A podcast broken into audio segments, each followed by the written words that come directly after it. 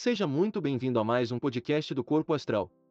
Dando continuidade ao projeto de leitura do livro A Gênese, de Allan Kardec.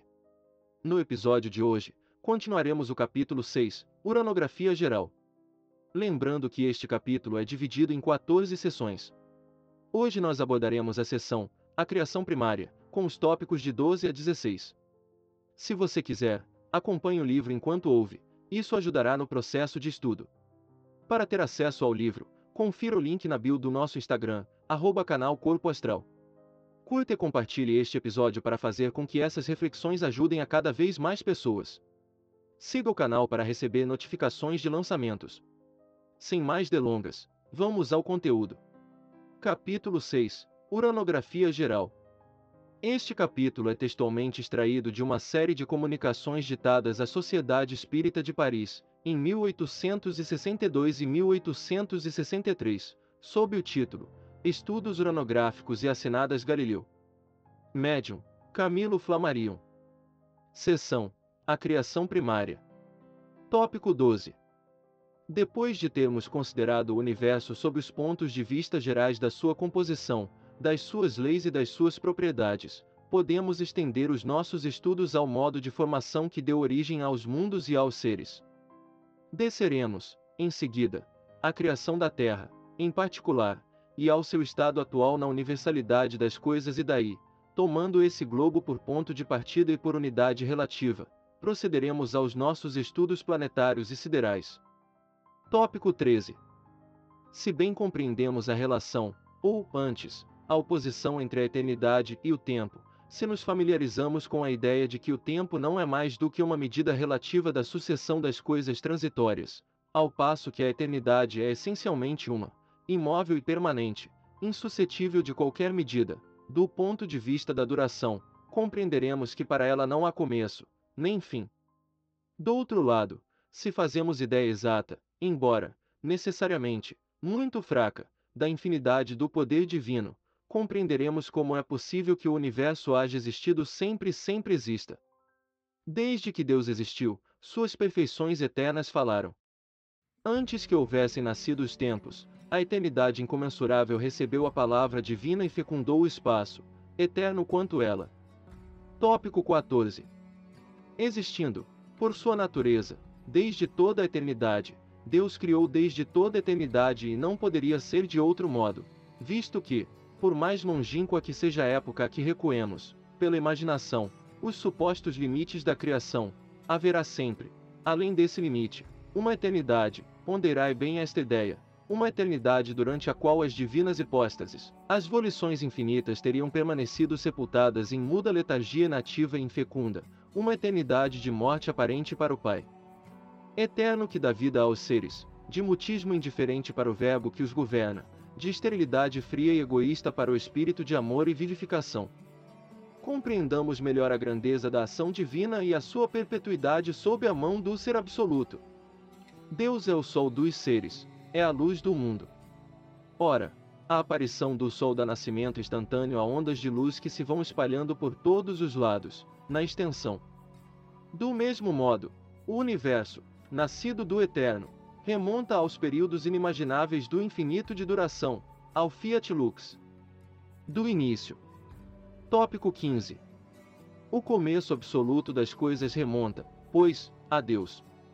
As sucessivas aparições delas no domínio da existência constituem a ordem da criação perpétua.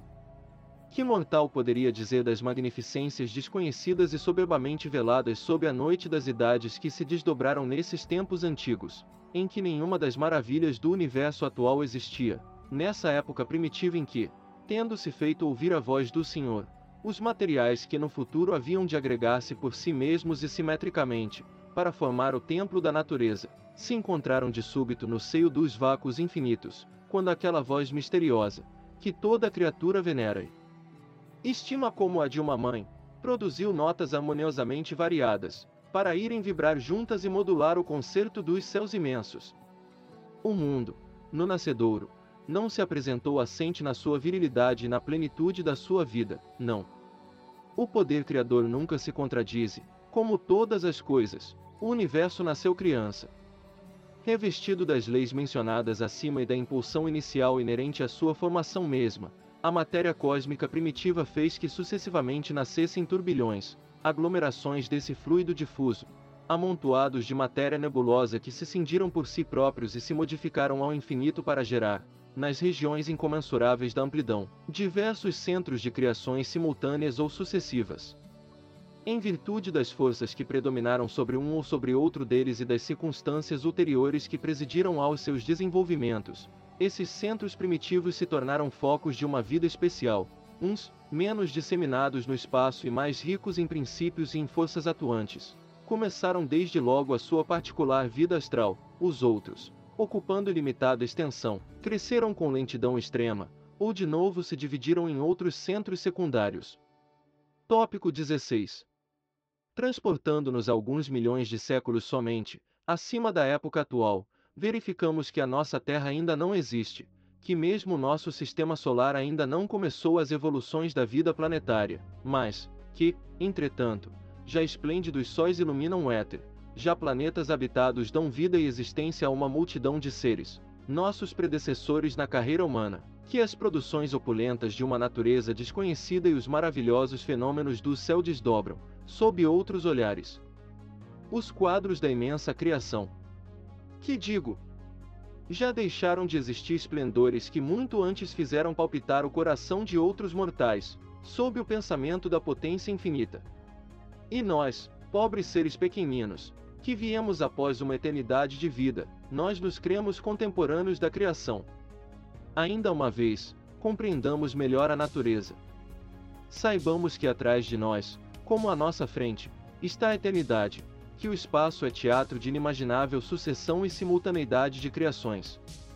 Tais nebulosas, que mal percebemos nos mais longínquos pontos do céu, são aglomerados de sóis em vias de formação, tais outras são vias lácteas de mundos habitados, outras, finalmente, sedes de catástrofes e de deperecimento. Saibamos que, assim como estamos colocados no meio de uma infinidade de mundos, também estamos no meio de uma dupla infinidade de durações, anteriores e ulteriores, que a criação universal não se acha restrita a nós, que não nos é lícito aplicar essa expressão à formação isolada do nosso pequenino globo. Este foi o podcast de hoje. Se você gostou desta passagem, compartilhe com seus amigos e ajude a esse conteúdo chegar mais longe. Para mais podcasts, acesse nosso profile e confira nossa playlist. Nos ajude a manter canal contribuindo com qualquer quantia em nosso padrinho, apoia-se, ou no Patreon. Parte dos valores arrecadados serão doados para instituições de caridade todo final do mês, e o comprovante da doação é divulgado em nosso Instagram. Um agradecimento especial para Lisa Sophie Gruber. Muita força e paz para você. Até o próximo episódio.